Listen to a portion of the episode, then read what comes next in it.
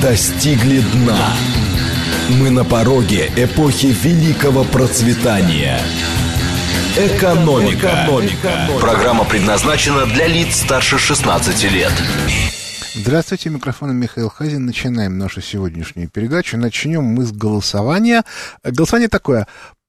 Скажите, после заявления Международного олимпийского комитета, что он вопреки решению Лазанского арбитража, своего же собственного, а, не пустит российских уже строго доказано чистых спортсменов на Олимпиаду. Нужно ли нам выходить из состава, Олимпий... э, из состава Олимпийского комитета и игнорировать Олимпиаду? Ответы «да», нужно выходить и Олимпиаду игнорировать. 8 495 134 21 35. Нет, выходить не нужно, нужно ехать на Олимпиаду. 8 495 134 21 36. И, наконец, Третий вариант. Видали мы все эти ваши Олимпийские игры и прочие разные спортивные штучки далеко. 8 495 134 27 37. Еще раз. 21.35 это мы выходим из МОК, никуда не едем, естественно. А 21.36 едем. И, наконец, 8.495 134 27 не знаю, мне это не интересно. А, а я пока поговорю э, о некоторых вопросах, э, так сказать, философских, элитных и так далее. Значит, я уже много раз за последние там не, собственно, вот в январе месяце, да, то есть вот уже, уже в этом году обсуждал межэлитные расклады и пытался объяснить, что в реальности э, нету монолитного Запада, точно так же, как нету у нас монолитной российской элиты, что в элите всегда есть разные группировки, отношения между которых зачастую, между которыми зачастую достаточно жесткие, чтобы не сказать остро конфликтные. А в случае с современным Западом, который вот мы воспринимаем как бы в рамках нашей терминологии западным глобальным проектом, этот конфликт связан с тем, что базовый экономический механизм, на котором развивалась западная экономика, ну а начиная с 91 года мировая экономика, это механизм эмиссии а, единой меры стоимости американского доллара, больше не генерирует экономический рост.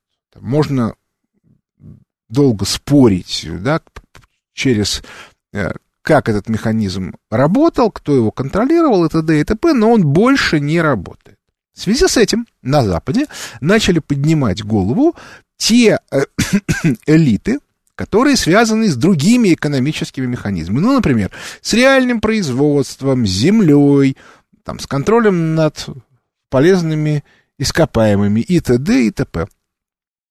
А, и, соответственно, там начинается достаточно острый конфликт. Наиболее яркую форму он принял в Соединенных Штатах Америки, где, собственно, альтернативные элитные группы ухитрились протащить своего человека в президенты. Я уж не буду вспоминать историю, как он шел, почему все считали, что это невозможно. Важно, что он пришел. Более того, сегодня уже всплыла информация, что в процессе попыток его движения остановить, команда Клинтон, мягко говоря, нарушала закон. То есть речь уже идет о чем-то подобном Отергейскому скандалу. Напомним, кстати, что Отергейский скандал тоже был организован элитными группами, то есть спецслужбы, под, получив четкое указание, ликвидировали президента Никсона, потому что он, он набрал слишком большую власть в начале 70-х. Но в начале 70-х это было остро необходимо, поскольку Соединенные Штаты Америки проигрывали холодную войну. Сегодня у них такого поражения вроде бы нет, и поэтому очень интересно, с чего это вдруг. А и по этой причине а, я внимательно следил за тем, что происходит. Я уже говорил о том, что с точки зрения здравого смысла а, Трамп в Соединенных Штатах Америки а, соответствует той части патриотической элиты, которую у нас отождествляют с, там, с некоторой частью силовиков, и которая противостоит либеральной команде, за которой стоят те же самые люди, которые стояли за Клинтон. То есть это мировая финансовая элита. А люди эти спорные, э, мягко говоря, с точки зрения интересов нашей страны. Нас они не любят сильно. Э, ну, собственно, мы это хорошо видим, что большая часть тех лиц, которых из, из либеральной команды, то есть из команды семейной, Юмашевско-Волошинской и команды Гайдаровско-Чубайсовской, все, кого удавалось схватить э, за откровенное воровство, и которым удалось сбежать, их там имя им э, легион, один там кох чего стоит, они все э, на Западе оказывались бешеными совершенно русофобами. Но, соответственно, я объяснял, что теоретически должна существовать некоторая, еще раз говорю, теоретически, связь между Трампом и Путиным. Я сейчас не буду говорить про других лидеров этой группы, потому что они есть и в Великобритании, и в Китае. Они немножко ослаблены в континентальной Европе. В Германии эти люди явно не участвуют. Так вот, а мне было абсолютно очевидно, что если мои расклады верны, то должна быть какая-то связь. Она может быть организована самыми разными способами, но когда у людей по большому количеству вопросов совпадают интересы, когда у них общие враги, они как-то должны координироваться. И вот что же мы видим? Мы видим, что буквально на прошлой неделе прошла информация. Обращай внимание, ее она была не то чтобы строго секретная, но ее, в общем, не рекламировали. То есть это, эта информация стала, в общем, результатом утечки. О том, что трое руководителей российских спецслужб а, то есть руководитель ФСБ, э, службы внешней разведки и а, нынешнего аналога главного разведывательного управления Министерства обороны. Я не знаю, Генштаба, я не знаю, а, как оно сейчас называется. Так вот, а, они были в Соединенных э, э, Штатах Америки. Значит, попытка либерально-финансового лагеря поднять по этому поводу шум, э, ну, ну, в общем, не очень удалась. Прежде всего потому, что либеральный лагерь понес там, за последние две недели сильные удары. А он пропустил налоговую реформу Трампа, о которой я скажу, может быть, не сегодня, а в следующий раз. А он э, пропустил вот эту историю с с Уотергейтом 2, и в этом смысле атака, может быть, оказалась не столь сильной, как они бы могли, но от, отбрехалась от нее администрация Трампа совершенно тривиальным способом, объяснив, что, ребята, мы тут с террористами боремся, и, и не мешайте нам бороться с террористами. Почему обязательно для борьбы с террористами нужно было, чтобы все руководители всех трех служб российских чуть чуть, чуть ли не одновременно приехали в Вашингтон, это вопрос отдельный, но его никто не задавал. Поскольку э, с точки зрения э, тех же финансистов, э, демонстрация реальных отношений им идет в минус, поскольку я уже об этом много раз говорил, в общем и целом рейтинг России идет вверх, и по этой причине столь массированный визит российских представителей пойдет ему, Трампу, скорее в плюс, чем в минус с точки зрения общественного мнения. Ничего никому не надо. Так вот, а теоретически мы получили информацию. Э, уж, уж абсолютно очевидно, что если сразу трое руководителей спецслужб приехали, значит, эта встреча готовилась, значит, там есть какие-то контакты, еще чего-то. Э, но, на самом деле, контакты-то были всегда у всех спецслужб. Достаточно напомнить, что даже у Соединенных Штатов Америки и у Ирана контакты были, причем крайне конструктивные, поскольку буквально через год-другой после знаменитой истории с захватом посольство американского всплыло так называемое дело Иран-Контрас, при котором американские спецслужбы отмывали деньги через Иран и этими деньгами финансировали свою агентуру в Никарагуа. То есть, иными словами, там была не просто э, дружба жвачка, там еще, соответственно, были вполне конкретные финансовые операции. То есть, иными словами, э, очень высокая степень личного доверия. Значит, если говорить о нашей ситуации, то Мы не знаем деталей, но то, что некоторое взаимодействие было, абсолютно очевидно. Теперь вопрос. Можно ли, ну, хоть каким-то, может быть, косвенным образом договориться о, о том, была ли вот как бы результат. То есть они вообще разговаривали или они о чем-то очень хорошо договорились. А, ответ мы видим, что буквально на следующий день или там через два дня а, спортивный трибунал, где там в Лозанне он там заседает, освободил большую часть а, российских олимпийцев от всех обвинений.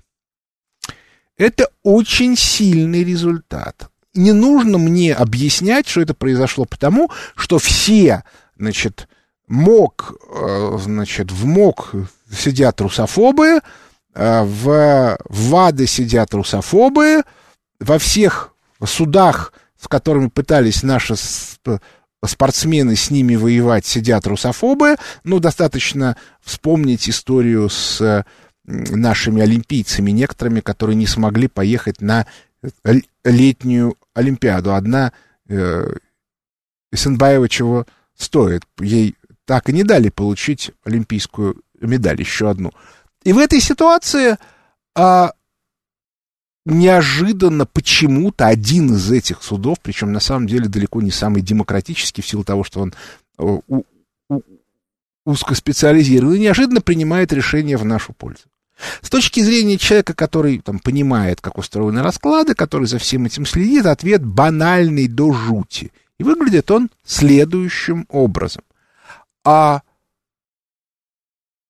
было принято решение, что а, Соединенные Штаты Америки как государство от антироссийской политики отказывается, по крайней мере, на какое-то время. И по этой причине они идут на уступку, там раз, два, три, четыре, пять. К слову сказать, произошло еще одно явление. Это атака на ряд наших олигархов, которые или сбежали в Лондон, или же увезли туда свое состояние, продолжая наживаться в России. Да, конечно, закон был принят раньше, но мы все понимаем, да, что по отношению к одним этот закон работает, а по отношению к другим он не работает. Тут неожиданно начались наезды, причем э, в качестве самой первой фигуры был назван Шувалов, который достаточно давно представляет интересы в правительстве так называемой семейной группировки.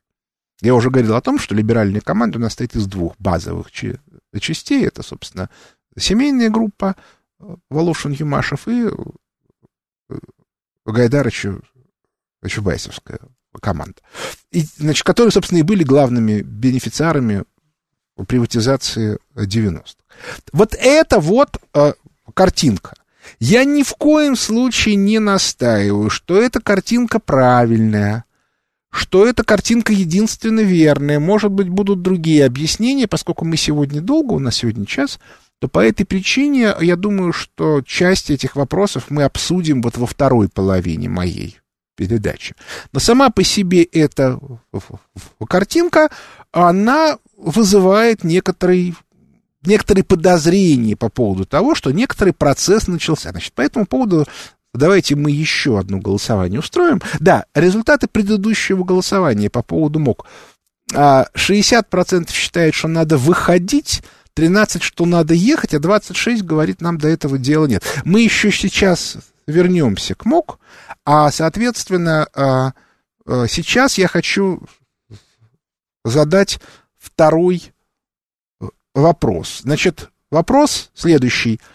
А скажите, пожалуйста, как вы считаете, достигнута ли договоренность между Путиным и Трампом о некоторой общей стратегической линии? Ответы «да», достигнуто. 8 495 134 27 35 нет. 8 495 134 27 36. И ответ, не разбираюсь я в этой вашей политике, 8 495 134 27 37. Еще раз повторяю. Да, договоренность достигнута стратегическая, это не, это не значит, если стратегическая договоренность достигнута, это не значит, что нету конкретных разногласий по каким-то узким вопросам. Итак, да, достигнуто 8495, 134, 27, 35. Нет, не, не достигнуто 495, 134, 21, 36. И не знаю 495, 134, 21, 37. Значит, а продолжаем дальше. Давайте смотреть с точки зрения западной логики, особенно англосаксонской. Если решение судебное принято, то надо его выполнять. Почему? Потому что невыполнение этого решения, то есть конкретные подписи под конкретными бумагами, а неминуемо вызовут конкретные иски конкретным лицам. Вы не пригласили меня, вот, вот, вот, вот вам перечень лиц, там, начиная с Баха, еще кого-то, вы лишили меня возможности, вы лишили меня, тар-тар-тар-тар, суд моральный ущерб туда-сюда. И суд этот будет принимать решение, не исходя из каких-то соображений там Баха или каких-то бумажек ВАДА, потому что они, в общем, не имеют юридической силы. Это, это внутрикорпоративный документ. Есть общественная организация МОК, у нее там имеются какие-то институты, а, а вот этот самый Лазанский трибунал, он, соответственно, принимает в рамках юридической процедуры. И в этом смысле проблема будет достаточно серьезные у тех, кто это делает. По этой причине они, в общем, я думаю, что должны понимать, что это чревато. Но если они действуют в рамках вот этой вот сложной элитной конфигурации, то в этом случае они должны гнуть свою линию и дальше. Потому что они точно понимают, что свой статус, свои возможности и все остальное они получили не потому, что они такие умные и хорошие, а потому что они были в составе команды. Вот их команда двинула, и поэтому они вообще не имеют права думать. Их задача исполнять командные решения. Командные решения вот это вот финансово-либеральной группы, а, ну как это называется, мочить Путина, да, и мы это хорошо видим. Я много раз уже здесь, в этом эфире, в эфире «Говорит Москва», рассказывал про то, как наше правительство целенаправленно подставляет Путина. Сегодня мы видим, как агрессивно идет атака на Грудинина, а мы видим, как Центробанк целенаправленно, сознательно запрещает банковской системе кредитовать реальный сектор, то есть целенаправленно вгоняет Россию в жесточайший экономический кризис, и это все действия, которые, безусловно, координированы вот этой самой финансово-либеральной группой. И мы видим, что вопреки достаточно серьезным личным угрозам – руководство Международного Олимпийского комитета идет на нас в атаку. Я не знаю, чем все это закончится, я небольшой специалист, я понимаю, что кто-то будет подавать в суд, а, а, и, соответственно, а, каким-то образом отбиваться, но, а, еще раз говорю, что будет, я не знаю. Но сама по себе эта история, она является скорее а, подтверждением того, что, что решения принимаются не в рамках каких-то там юридических процедур или еще каких-то, а, а что решения принимаются в рамках командных игр элитных. Ну вот результаты голосования. У нас 37% считает, что да, есть стратегический сговор между Трампом и Путиным. 39% считает, что нет, что я был недостаточно убедителен в своих объяснениях, и факты не дают серьезных оснований для этого. И, наконец, 24% говорят, что они определиться не могут в силу того, что они просто не знают. Значит, я тут единственное, что могу сказать, что я небольшой э, э, специалист там по внешней политике или еще чего-то, я в данном случае оцениваю тенденции. Тенденции мне кажутся абсолютно очевидными. Вот абсолютно. И а, те люди, с которыми я разговариваю и которые эту игру видели, например, дипломаты или там бывшие работники ЦК КПСС, а, или, ну скажем так, э, предприниматели крупные, которые видели, как реально принимаются те или иные принципиальные решения на Западе. То есть у нас-то они могут считать, что это коррупционные схемы. Но когда они видят, что точно так же принимаются на Западе, это возникает уже вопрос. Это может быть не коррупционная схема, может быть, это модель, что именно так решения и принимаются. Вот это вот и интересно. Значит, э, по этой причине мне кажется, что э, вот эту вот тему, э, в которой вот описывается сегодняшние расклады, ее надо изучать очень тщательно.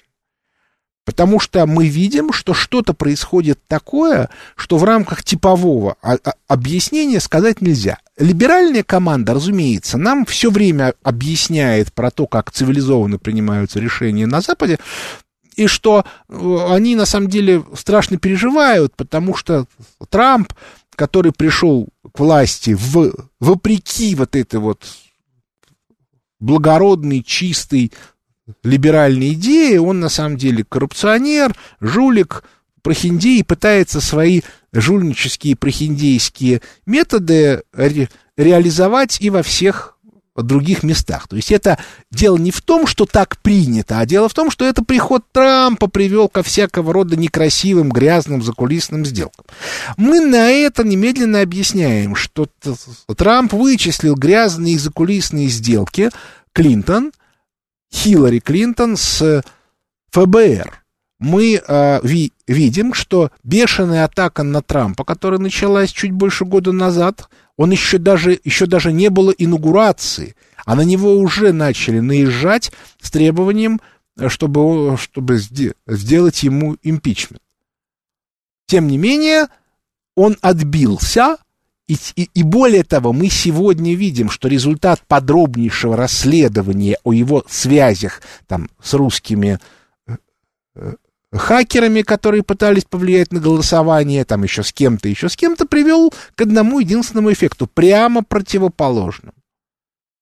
Мне кажется, что это очень интересное явление, и его нужно максимальным образом изучать. Я поэтому очень рассчитываю, что вот через там несколько минут, там сколько минут, через восемь, когда, когда начнется вторая часть нашей передачи, вы мне будете задавать уточняющие э, вопросы, на которые я смогу ответить. Пока я этого делать не хочу, но, впрочем, давайте попробуем пока на первый вопрос ответить. Здравствуйте, слушаю вас. Да, здравствуйте. А вы знаете как, а не кажется, что эта сделка, она как была год назад совершена, так на самом деле только всего лишь подкорректировалась в связи с атаками на Трампа, а никакие реальные противодействия он как раз Трампа нам и не оказывал. То есть и по вопросу санкций там, или военных каких-то противодействий, все все очень сглаженно проходит. Он в рамках своей обороны да. делает как бы... А, может быть, но я просто хочу сказать, что вот э, после этого визита происход... произошли совершенно четкие встречные события. У меня ощущение вот такое, что даже если изначальные, ну, как бы контуры договоренности были еще год назад или даже больше, то в реальности вылезать они стали только сейчас. Может быть, это связано с тем, что э, ситуация изменилась, что, что напряжение выросло и т.д. и т.п. Так что тут вопрос сложный. Здравствуйте, слушаю вас. 27, да? Да, я слушаю. 27. Алло. А, это, Андрей, я не знаю... Как... Алло. Как? Ну, не хотят с нами разговаривать. Значит, а, что можно сказать еще? Что а, та логика межэлитного взаимодействия, которую я столько времени а, объясняю и рассказываю, она в некоторой острой ситуации проявляется. То есть она выскакивает на поверхность. Обычно ее не видно, потому что э, те договоренности, которые происходят, мы не знаем, что они были. Ну а потом медленно, медленно, медленно э, принимаются какие-то решения, и уже очень трудно вычислить связь логическую. А в условиях острых кризисов это все всплывает на поверхность, как сейчас. Перерыв на новости. Экономика. Экономика. Возвращаемся в студию. Микрофон Михаил Хазин. Начинаю отвечать на вопросы. Напоминаю, телефон прямого эфира 8 495 73 74 948. Здравствуйте, слушаю вас. Алло, здравствуйте, Святослав. Уважаемый Михаил, мне, знаете, интересно другое. Может, вы как-то там по- поближе ко всяким верхушкам, к этим правящим. Не Вот, поближе. ну, Как бы Груди- Гру- Грудинин ничего собой не представляет, коммунисты тоже, Зюган. А почему же все время на него критика, что он там все украл, коммунисты Кто украл? убили? Э, э, Это какое-то непонятно. И причем бездоказательно. Ну, я уже же объяснял. Но он, соответственно, представляет другую элитную группу. Он не либерал. Либералам страшно не нравится. Но если я... Я же уже объяснял. Феномен Грудинина. Логика вот этой вот либеральной команды сост- состояла в том, что она все время объясняла, что народ на самом деле их поддерживает. Что вот смотрите, за коммунистов там только там 25%, а остальные все поддерживают нас. Появление Грудинина, который одновременно предприниматель и одновременно идет от КПРФ, очень сильно сдвигает как бы среднюю точку политического спектра в левую сторону. И, разумеется, либералы после этого выглядят крайне бледно, потому что все их представители вместе взятые не набирают и четверти голосов, которые у Грудинина. Понятное дело, что они на него наезжают. А куда им деваться? Тут как раз все понятно. Здравствуйте, слушаю вас. Алло, Алло. да. А, Это эфир «Говорит Москва». Да, я слушаю вас, задавайте вопрос. Здравствуйте, Михаил. А, Я по поводу, вот вы не- а, несколько раз а, в своих выступлениях говорили о том, что существует некий глобальный запрос на концептуальный вариант выхода из мирового кризиса. А что вы скажете насчет идеи создания внутри этой экономики закрытого, вернее замкнутого на самого себя контура, основанного на социалистических... Значит, э, вся проблема создания замкнутого контура состоит в том, что рынок там будет маленький, ну, относительно. А, а маленький рынок э, не дает возможности э, создавать и реализовывать современные те- технологии. СССР на этом погорел, а сегодня на этом горят Соединенные Штаты Америки. Да, после распада долларового мира, когда фрагментируется мир, можно пытаться в одну из ее частей сделать вот такую вот социалистическую часть. Посмотрим, может быть, у нас и получится. Но это надо дождаться, потому что искусственно развалить долларовый мир не получится. Но он вполне себе благополучно может развалиться самостоятельно. Здравствуйте, слушаю вас. Здравствуйте, Михаил. Э, Такой вопрос.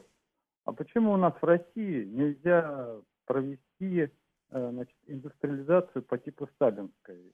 На- это- А, у нас можно провести индустриализацию по типу сталинской, но отдайте себе отчет, что если мы это начнем делать, то мы вот этой вот финансовой либеральной команде оттопчем все ее там нежные части тела.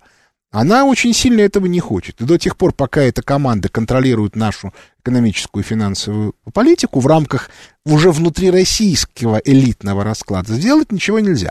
Другое дело, что сейчас э, ситуация меняется, поэтому, может быть, она изменится после э, выборов. Что называется, ждем-с. Есть некоторые косвенные признаки, что изменения будут, но а, одно дело признаки, а другое дело реальные изменения. Поэтому я бы тут не спешил. К слову сказать, а, утверждение вот там вот в самом а, начале мне, мне тут сказал слушатель, вы там близки к верхам. Я не близок к верхам. Я не был на Старой площади 20 лет. А я просто, а, как называется, хороший аналитик. То есть я очень внимательно и серьезно отношусь к своему делу. Здравствуйте, слушаю вас. Михаил Леонидович, добрый день. Добрый Соколов день. Алексей. Да. Вопрос вот какой. Значит, э, перед победой Трампа на выборах, на американских выборах, мы как-то затрагивали эту тему, что у нас, у нас, значит, была надежда на то, что либеральное крыло экономическое в Кремле, которое, значит, ну, правительство седает, да, что оно с приходом Трампа как-то либо подвинется, либо исчезнет, и нам значительно легче станет дышать.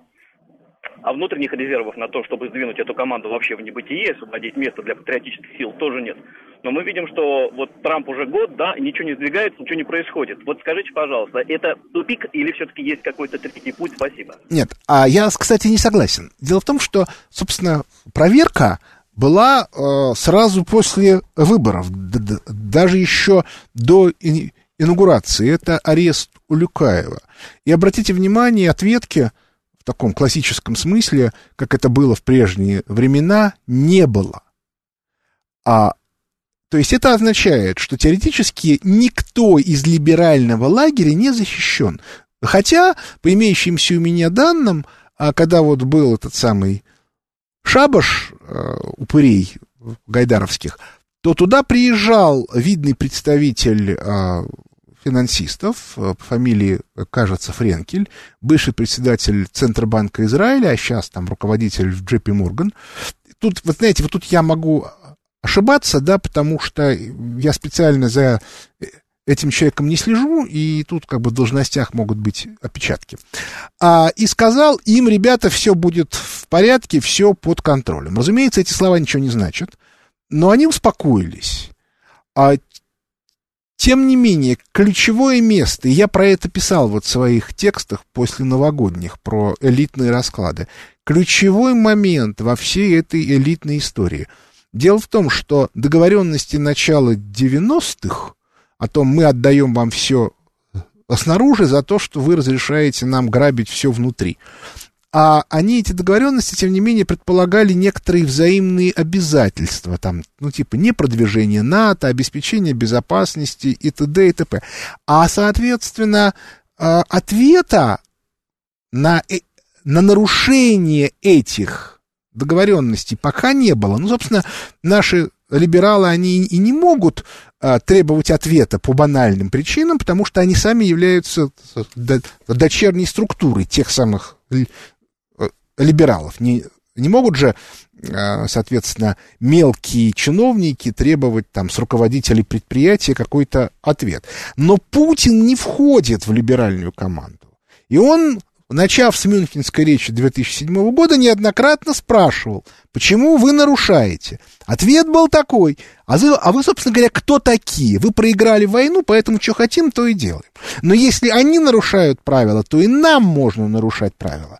Другое дело, что нарушение правил должно идти в правильном в варианте. И, и самое главное, с четким пониманием, что мы будем делать дальше. Ничего не стоит взять сегодня и убрать Набиулину, но а, тогда немедленно возникает вопрос, а как мы будем обеспечивать инвестиции внутренние на поддержание э, экономики? Вот это проблема. Поэтому я бы тут не спешил. У меня, еще раз повторяю, имеется ощущение, что Путин со своей личной командой на эту тему думает, но имеется ли у него уже готовое решение, тут мне не очевидно. Здравствуйте, слушаю вас. Алло, здравствуйте. Здравствуйте. А, Виктор, а, похоже, что вы больше сегодня политолог, э, чем экономист. У меня вопрос такой, смотрите, значит, по всей видимости, штатам Трампа мы нужны противостояние в первую очередь с Китаем, так же, как это было в 30-е годы противостояние с Германией. Вот поясните, значит, вы за индустриализацию в России. Каким образом мы будем конкурировать? Вы говорите, у нас маленький рынок с, с, другим, с другим миром. Какая у нас себестоимость? Логистика. Значит, а, ну давайте разбираться. Ну, во-первых, я, конечно же, не политолог и даже близко никогда им не являлся по банальной причине, потому что политолог исследует, а, ну там, государство, государственную машину а, с, через изучение политических институтов. Я с политическими институтами российскими не знаком, я их просто не знаю. А как они взаимодействуют друг, друг с другом, не знаю. Как они взаимодействуют там с администрацией президента, не знаю. А, и, соответственно, я не берусь э, каким-то образом эту ситуацию э, комментировать. То, чем я занимаюсь, я пытаюсь определить, э, бы межэлитные расклады, исходя из экономической логики. То есть я как раз в этом смысле выступаю абсолютно как экономист. Значит, я неоднократно писал о том, что российский рынок маленький. Но я также писал, что рынок Евразийского союза, тем более с учетом его потенциального расширения, и об этом я тоже много писал, кто туда может войти из тех стран, которые никогда не входили в состав СССР или Российской империи, уже будет вполне достаточен для того, чтобы обеспечивать современные технологии. Вот это надо понимать. Другое дело, что для того, чтобы это произошло, необходимо, чтобы произошло разрушение долларового мира. Об этом я писал еще там, в 2003 году в книжке «Закат империи доллара». Сегодня этот процесс уже входит в такую, ну, в, в яркую стадию, уже практически всем все понятно. То есть в этом смысле я не могу с вами с, согласиться с тем, что эта тема там не обсуждалась. Ну вот где-то так. Здравствуйте, слушаю вас. Алло, Да, Михаил, добрый день. здравствуйте. Вы знаете, хочу сказать, что эти элиты создания национальные, это все блеф. Никаких у нас нет национальных элит. Элиты те, которые отправляют от нас ресурсы и сырье на Запад. И вот под них сейчас санкции сделали. Если будете дергаться, ребята, с вами будет очень плохо. И не надо тешить себя надеждами, какие-то нас элиты, на- там, патриотические. У нас никого нет, господа. Мы уже такая петля, удавка на шее, что Неубедительно. Здравствуйте, слушаю вас. Алло. Алло. А, Добрый день, Александр. Здравствуйте. Большое спасибо за вашу книгу. Я читаю очень... Радио выключите. У Радио У выключите. нас тут создается так называемый Соединенных Штатов. Что-то подобное, Нет, как Соединенные Штаты. Невозможно. Очень плохо слышно. Здравствуйте, слушаю вас. Алло. Добрый день. Алло, алло, здравствуйте, Михаил Леонидович. Да, Добрый слушаю вас. день. Вот, э, хотел такой вопрос задать. Вот вы человек опытный. Вот, скажите, а что делать, если хуй не стоит? Ну. Здравствуйте, слушаю вас. Алло. Да. Здравствуйте. Скажите, пожалуйста, знакомы ли вы с последним юбилейным докладом Римского клуба? И есть ли в России программа экономического развития? Где можно с ней ознакомиться?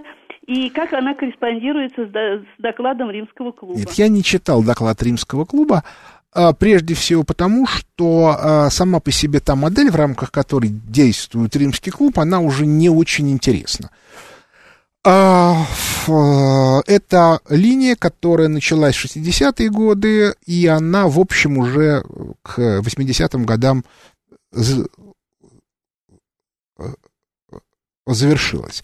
Значит, что касается а, программы развития, то у нашего правительства нет программы развития, просто потому, что программы развития нету у а, той э, фи- финансовой э, команды, которая за нами стоит. А В 90-е годы, да, была четкая программа, она была описана вот в рамках идеи Вашингтонского э, консенсуса, все либерализируем, все, что можно, продаем, все, что можно, разворовываем, и, соответственно, э, надеемся на лучшее и на дружескую помощь тех же финансистов. Эта модель больше не работает, и, соответственно, совершенно непонятно, а, что вообще можно сегодня в рамках либеральной логики придумать позитивного. Если вы обратите внимание на то, что говорит правительство и Центральный банк, они непрерывно врут.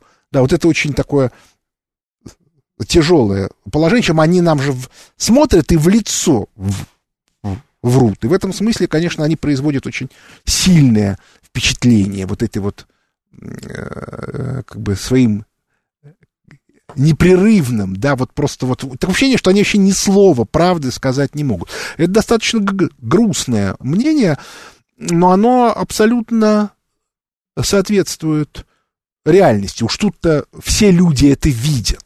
Другое дело, что э, они не могут себя вести иначе, опять-таки, потому что у них нету позитивной программы. Вот что с этим делать, совершенно непонятно. То есть я думаю, что вот это вот правительство, вот это, точнее сказать, вот, вот, вот эта вот группа, которая а, и формирует правительство из своих членов и руководство Центробанка, я думаю, что, в общем, она по итогам выборов по- проиграет, в том смысле, что ее возможности в этом плане сильно уменьшатся. Может быть, не полностью, но значительно. Здравствуйте, слушаю вас. Алло. Алло. Да. Здравствуйте. Скажите, пожалуйста, Центробанк зарегистрирован штат Колумбия, город Вашингтон. Это правда или нет? Нет, Центробанк зарегистрирован в России. Здравствуйте, слушаю вас. Здравствуйте, меня Георгий зовут. Но мне вот кажется, что все-таки договоренности никакой нет. Почему? Потому что вот сейчас Украину, в принципе, готовят, как пушечное э, мясо, как говорится, бросить на Донбасс, а следовательно на Россию, вот к выборам. То есть в течение вот этих двух месяцев. То есть поэтому, в принципе, там на обострение все идет. Спасибо. А, может быть. А, опять-таки, когда крысу загоняют в угол, она начинает очень сильно кусаться. То есть я в этом смысле не удивлюсь, если выяснится, что нам готовят целую кучу неприятностей, но не только нам. А, сказать, они, они могут быть по всему миру. Ну, например, а, вот ну, буквально же сегодня информация прошла о том, что сдвинули выборы в Азербайджане с осени на весну.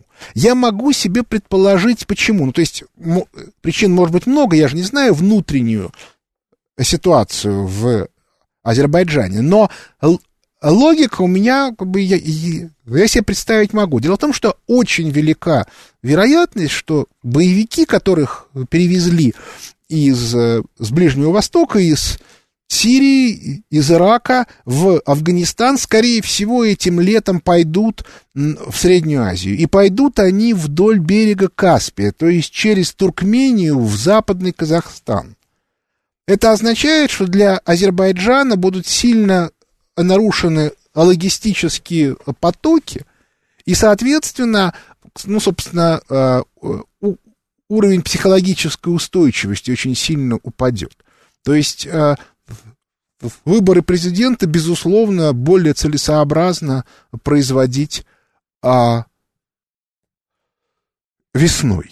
Но это, опять-таки, это моя гипотеза. Но в общем и целом, я считаю, что да, неприятностей у всех, не только у нас, у всех будет целая куча.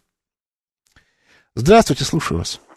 Здравствуйте, Михаил. Спасибо, что предоставили эфир. Э, скажите, пожалуйста, вот для того, чтобы знать там планы, какие делать и так далее, ну, два вопроса у меня есть. Первый вопрос. Никак нигде не могу найти, даже ученые не могут найти день создания Э, современной Российской Федерации. День. Ну, как Советский Союз, там, 30 декабря, другие страны там. И второй вопрос. Какая разница между спекуляцией и бизнесом? Спасибо. А разница между спекуляцией и бизнесом – это вопрос хороший, но очень условно. Спекуляция – это перепродажа без создания чего-то нового, а ну, собственно, бизнес как бы частью бизнеса является спекуляцией, но если говорить как бы об альтернативе спекуляции, то это производство. Вот. А что касается День создания РСФСР это вопрос сложный. Я не знаю действительно, потому что э, СССР возник 30 декабря 22 года, а вот РСФСР, которая существовала до того, когда она официально возникла, я не знаю, это надо разбираться действительно. Но это историков надо спрашивать. Здравствуйте, слушаю вас. Здравствуйте, Михаил Леонидович. Вот что же это получается? А?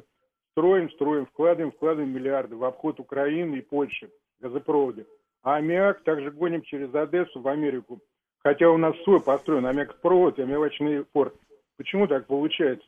На Кубани стоит. А я сильно подозреваю, что дело в том, что основные производители аммиака и одновременно являются акционерами этих самых заводов в Одессе. И тут никуда не денешься, а тут ничего личного, только бизнес. Этим надо заниматься специально. Может быть, привлечь к этому внимание. Я напомню, что несмотря на дико русофобскую политику э, стран республик Прибалтики, мы довольно долго работали через их порты. Мы, а, и даже не строили своих. А, а, а, а вот потом мы их начали строить и построили. В результате у них возникли проблемы. И эти проблемы будут только усиливаться. Тут уж никуда не денешься. Здравствуйте, слушаю вас. Алло. А, добрый день, Александр говорит из Австрии. А, скажите, пожалуйста, как вы относитесь к Соединенным Штатам Европы? Это примерно подобное, как э, Соединенные Штаты Америки. Да. У нас в Австрии собираются делать столицу Соединенных Штатов Европы, как бы перенести столицу с Брюсселя в Австрию и построить наподобие Америки. Значит, э, что я могу сказать? Что уже абсолютно очевидно, что Евросоюз в том виде, в каком он был до Брекзита, невозможен. И более того, я сильно подозреваю, что он уже невозможен и даже в чисто континентальном виде. А возможно ли создание единой западной Европы, то есть, грубо говоря, восточные границы которой будут как раз проходить по э, э, Германии, Австрии, Италии, это в вопрос. У меня на него пока ответа нет. Единственное, что я могу сказать, что Великобритания прилагает довольно большие усилия для того, чтобы оторвать Францию от Германии.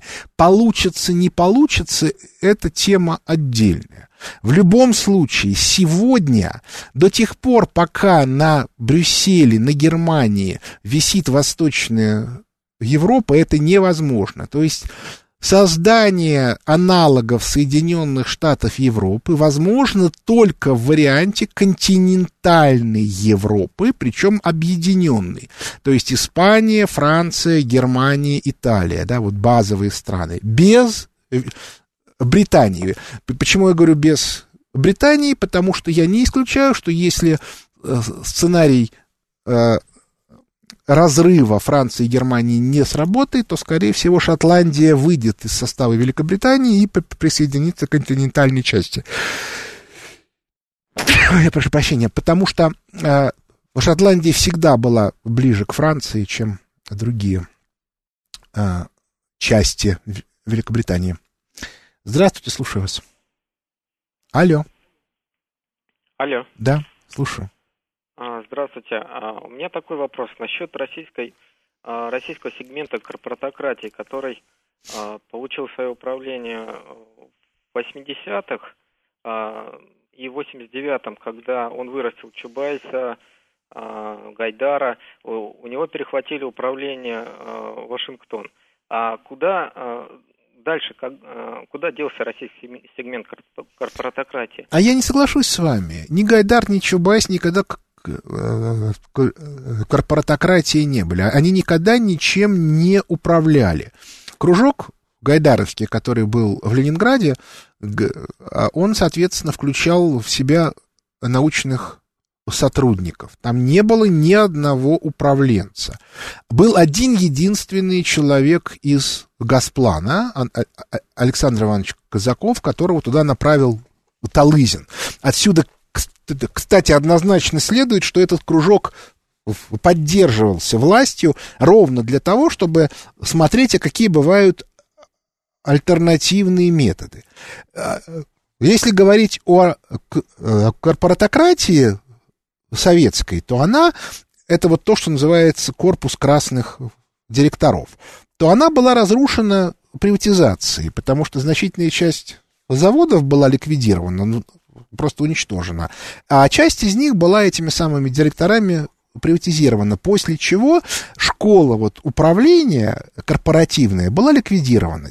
Сейчас мы живем в рамках MBA э, схемы, которая, в общем, у, уже не работает, и в этом смысле нам надо выращивать новую систему управленческую. Но на этом наше время подошло к, к концу. У микрофона был Михаил Хазин. Благодарю за внимание. До свидания.